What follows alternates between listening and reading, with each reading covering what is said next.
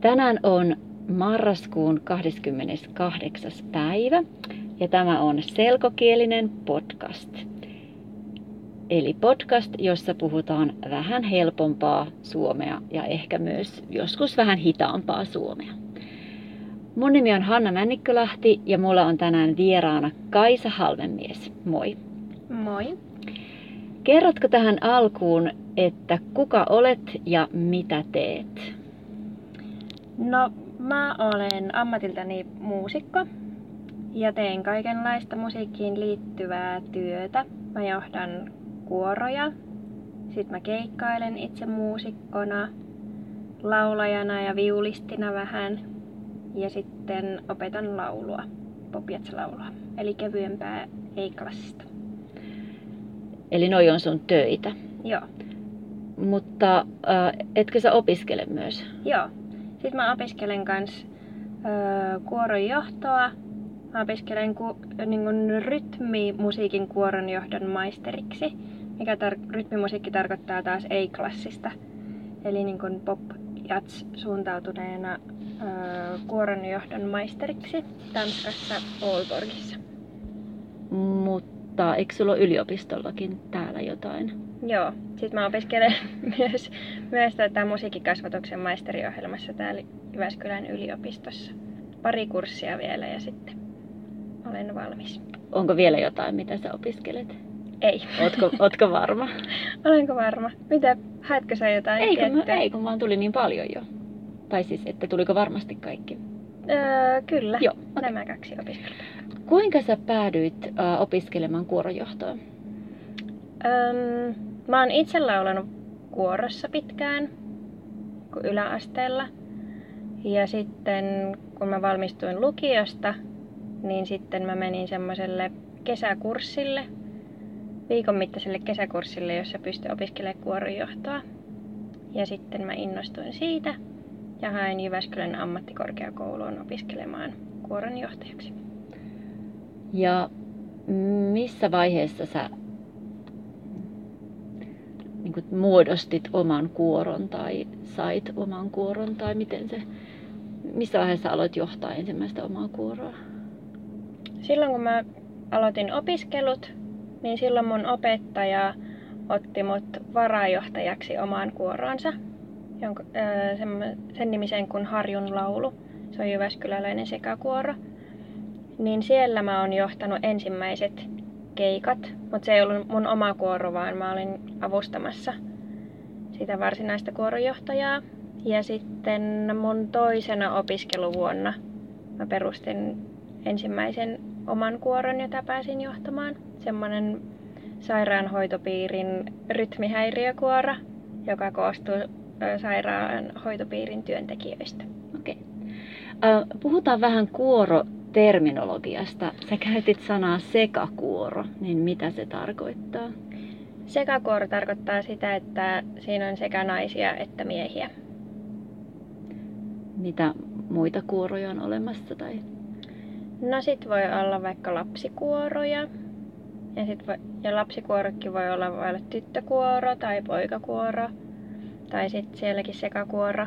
Ja sitten niin aikuisten mieskuoroja tai naiskuoroja.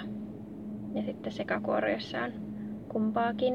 Ja sitten sit voi olla myös ö, silleen eri musiikkityyliin vaikka suuntautuneita. Voi olla oopperakuoroa tai jotain popkuoroa tai kamarikuoroa tai erilaisia. Mitä se kamarikuoro oikeasti tarkoittaa? Mm, kamarikuoro tarkoittaa semmoista ai pienehköä kuoroa. Yleensä laulaa klassista musiikkia. Pienehkö? Pienehkö, 20. jotain 20-30 Joo, okei. Okay. ehkä yleensä. Äh, Puhutaan myöhemmin lisää noista kuoroista, mitä sä jo, joita sä johdat nyt. Mutta sen jälkeen, kun sä valmistuit täältä Jyväskylästä kuoronjohtajaksi, niin sä jatkoit kuoronjohdon opiskelua Tanskassa. Kerrotko Mm. siitä? Mm, joo. Tai itse asiassa mä hain ensin Tanskaan vaihto-opiskelijaksi. Ja mä olin vuoden siellä vaihdossa. Ja sitten mä sen vuoden aikana tutustuin siellä öö, siihen maisteriohjelmaan, jota pystyy tekemään etänä. Ja sitten hain siihen mukaan.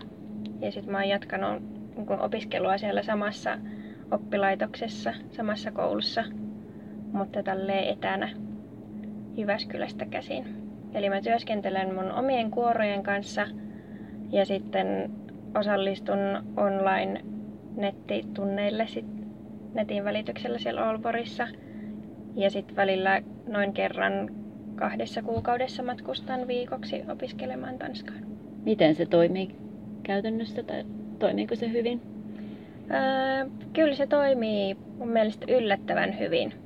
Olen niin yllättynyt siitä, että miten tuntuu luontevalta opiskella sillä Ja mä tosi paljon tykkään niistä viikoista, kun sit matkustaa sinne Tanskaan ja sitten tapaa kansainvälisiä opiskelukavereita ja saa ajatukset vähän siitä työstä pois ja sitten palaa takaisin ja sitten voi kokeilla niitä juttuja, mitä ollaan käsitelty sit siellä niin omien kuorien kanssa. Uh, mä tiedän, koska mä laulan sun kuorossa, että sä oot opiskellut siellä Tanskassa vo- vocal paintingia.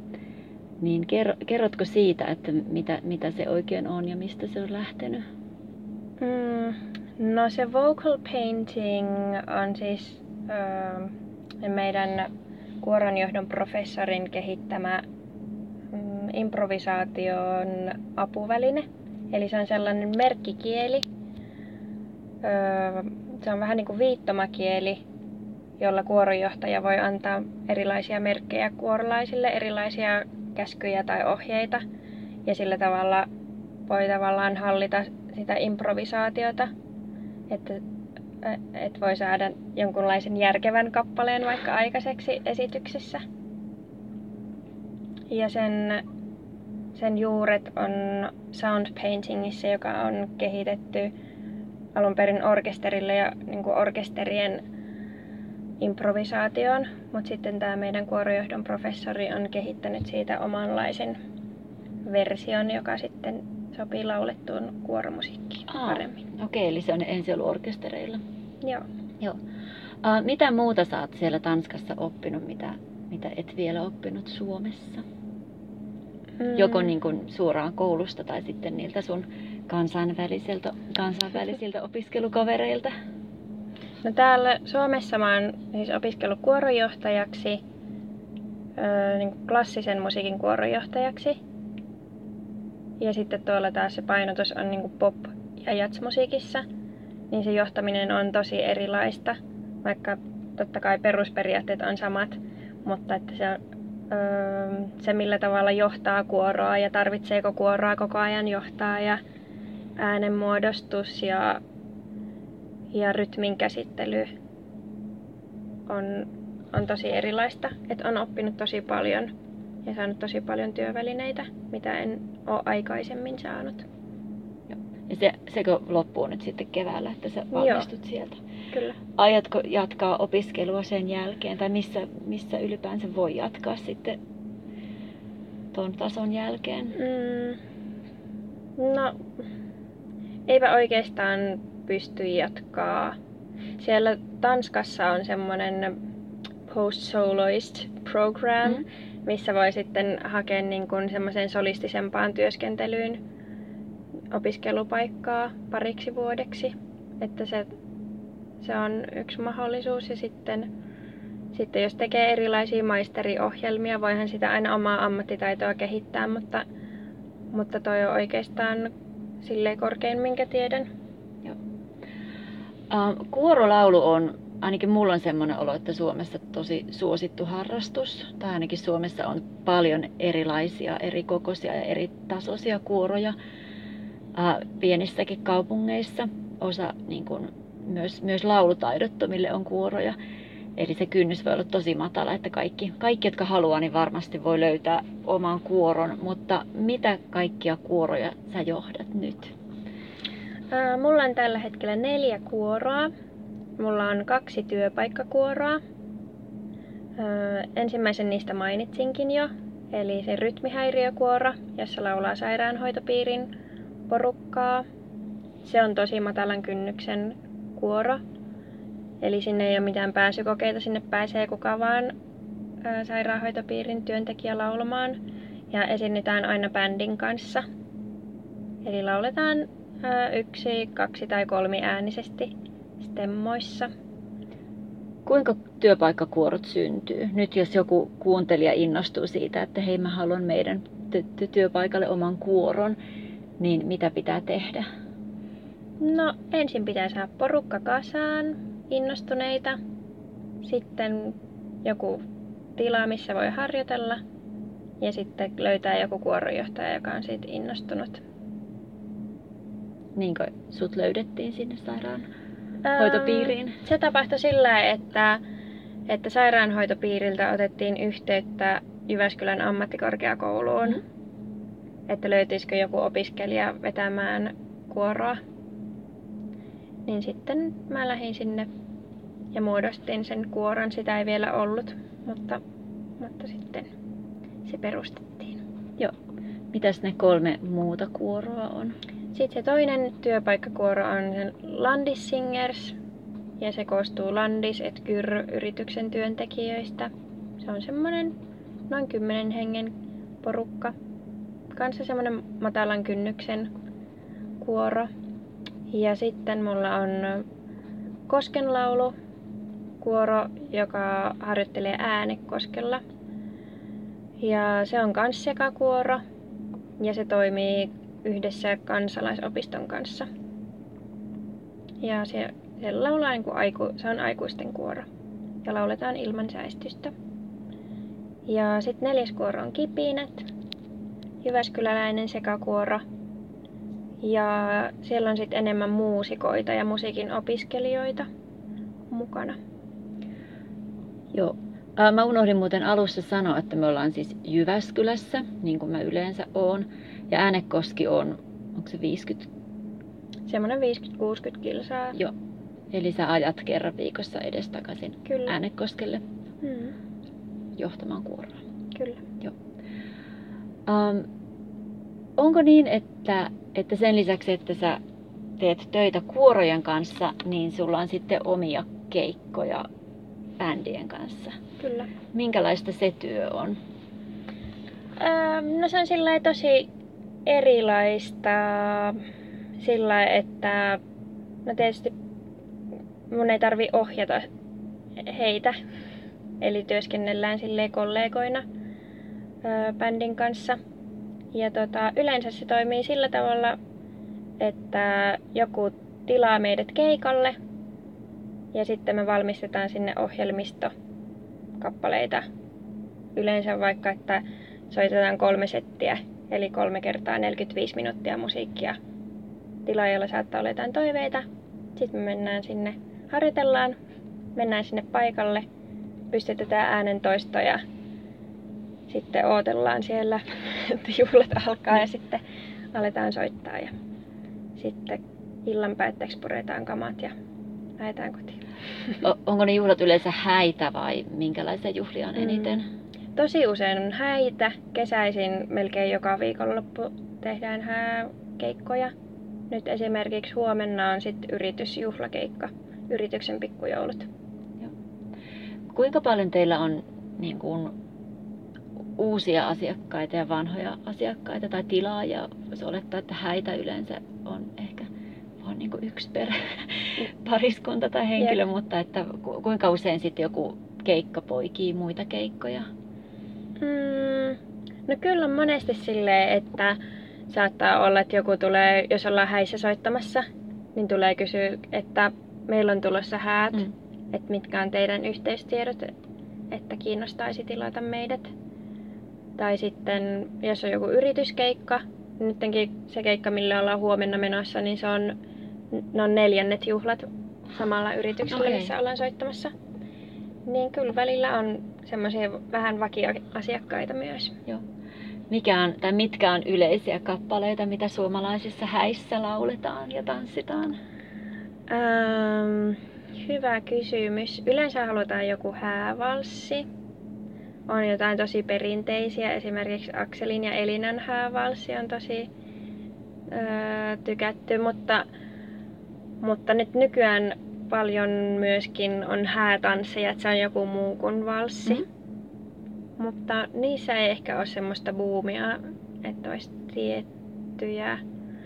Mutta sitten on tosi usein semmoisia kappaleita, mitä toivotaan, mitä monet hääparit toimia, toivoo samoja sitten sinne loppupuolelle. Joo, joo. Esimerkiksi Tina Kenkätyttö on melkein, toivotaan melkein aina.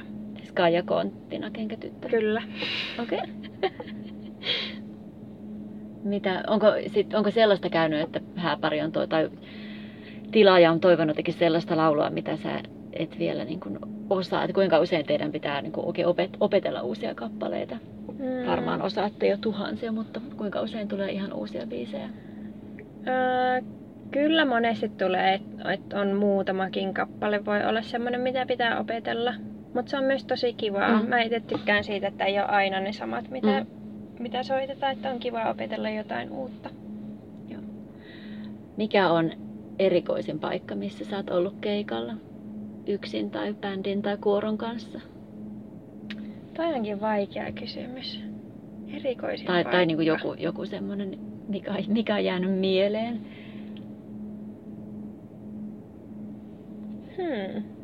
Mutta onko ne aika usein sitten jossakin niin yksityisjuhlissa? No tosi usein jossain yksityisjuhlissa. Nyt ei yhtäkkiä tule mieleen mitään semmoista erikoista paikkaa. Joo, ei oikeastaan semmoista epätavallista paikkaa tuu mieleen. Mutta kuitenkin tässä Jyväskylän lähellä vai matkustatteko bändin kanssa niin ympäri? Esimerkiksi viime kesänä käytiin Rovaniemellä asti keikalla ja et voi olla ympäri Suomea keikkoja.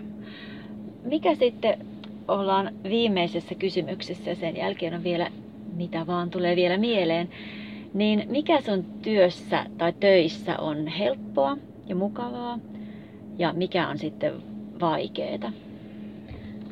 Mm, no työssä on tosi kivaa se, että saa tehdä töitä erilaisten ryhmien kanssa.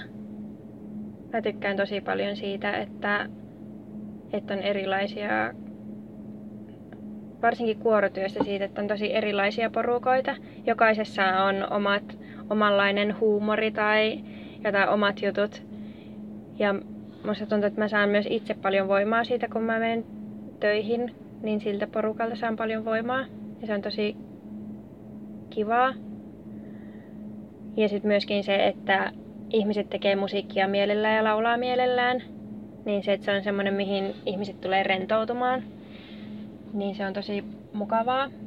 Sitten ehkä mikä on vaikeaa mun työssä, niin rajata se, että mikä on työaikaa ja mikä on vapaa-aikaa. Myöskin esimerkiksi vaikka mm, monista kuorolaisista tulee tosi hyviä ystäviä. Niin sitten se, että, että milloin ollaan töissä, Mm. milloin ollaan vapaalla, niin se voi olla joskus vaikea määritellä. Joo. Esimerkiksi, tai just bändikavereiden Mm. kanssa myöskin, että ne on tosi hyviä ystäviä, niin milloin ollaan töissä ja milloin vapaalla. Mutta monesti mä en sitä määrittelekään, Mm. mutta välillä huomaa sen, että pyöritellään niitä työhommia tosi paljon myös vapaa-ajalla. Mä yritin laskea, että kuinka monta ihmistä sun kuoroissa on yhteensä. Tai oikeasti, että se on niin kuinka varmaan menee yli sadan se ihmismäärä, kenen kanssa sä viikossa teet jonkinlaista Niin, työtä totta. musiikin kanssa. Että sekin ainakin mä Joo, olettaisin, että voi olla kyllä. kuluttavaa joskus. No joo, en mä oikeastaan ajattele sitä niin. Ja sitten mulla on myös yksityisoppilaita. Mä tykkään siitä kontrastista, että, että välillä mä voin keskittyä vain siihen yhteen ihmiseen. Joo. Ja sitten taas se, että sitten kun ollaan isolla porukalla, niin sitten siinä on erilainen Mm. meininki. Mitä sä teet sitten? Onko sulla joku semmoinen harrastus, mikä ei mitenkään liity musiikkiin tai mitenkään liity sun töihin? Että on, onko joku semmoinen, mikä selvästi on sitten vapaa-aikaa tai muuta aikaa kuin musiikkia? Mm. No mä oon aloittanut nyt improvisaatioteatteriharrastuksen. Okei. Okay. Eli mä oon mukana sellaisessa Mieletön sitruuna improvisaatioteatteriporukassa. Ja se on silleen mulle selkeästi enemmän harrastus. Joo. Mutta toki siinä on samanlaisia elementtejä kuin mitä on mun tö- työssä, että on sitä esiintymistä ja myöskin musiikillisia elementtejä. Mutta että se on semmoinen mikä on tosi kiva, että mä voin olla ryhmässä, mutta mun ei tarvitse ohjata sitä. Mm. Niin se on tosi kivaa. Ja sitten mä käyn joka viikko Yle Ruutin bingossa. Kerrotko vielä tähän loppuun, mi- mi- minkälainen se bingo? Ähm, Saattaa tulla ehkä kuulijoille yllätyksenä, että Suomessa Ää. voi käydä edelleen kerran viikossa bingossa. ää, no se on semmoinen tosi vapaa baaribingo. Eli tota, se on itse asiassa tänäänkin olen menossa torstai-iltaisin yläruutille ja siellä tota, ää, siis pelataan vaan baaribingoa ja siellä voi olla tosi vapaasti kavereiden kanssa syödä ja juoda ja, ja meillä on tosi hauskaa bingo-emäntä siellä ja Mitä on, mikä on parasta, mitä sä oot voittanut bingosta? ää, parasta on varmaan se, kun saa lahjakortteja. Yläruuttiin. Niin, Joo. koska se, niin, se on ehkä parasta. Joo. Hyvä. Kiitoksia tästä, tästä, katsotaan kauanko tämä kesti, 21 minuutin semiselkokielestä, semiselkokielisestä haastattelusta. Mä laitan tähän vielä linkin sitten kaikenlaisiin joulukonsertteihin, että ne, jotka innostuvat kuoroista, niin voi sitten tulla konserttiin. Kiitoksia kuuntelijoille ja kiitoksia Kaisalle. Kiitos.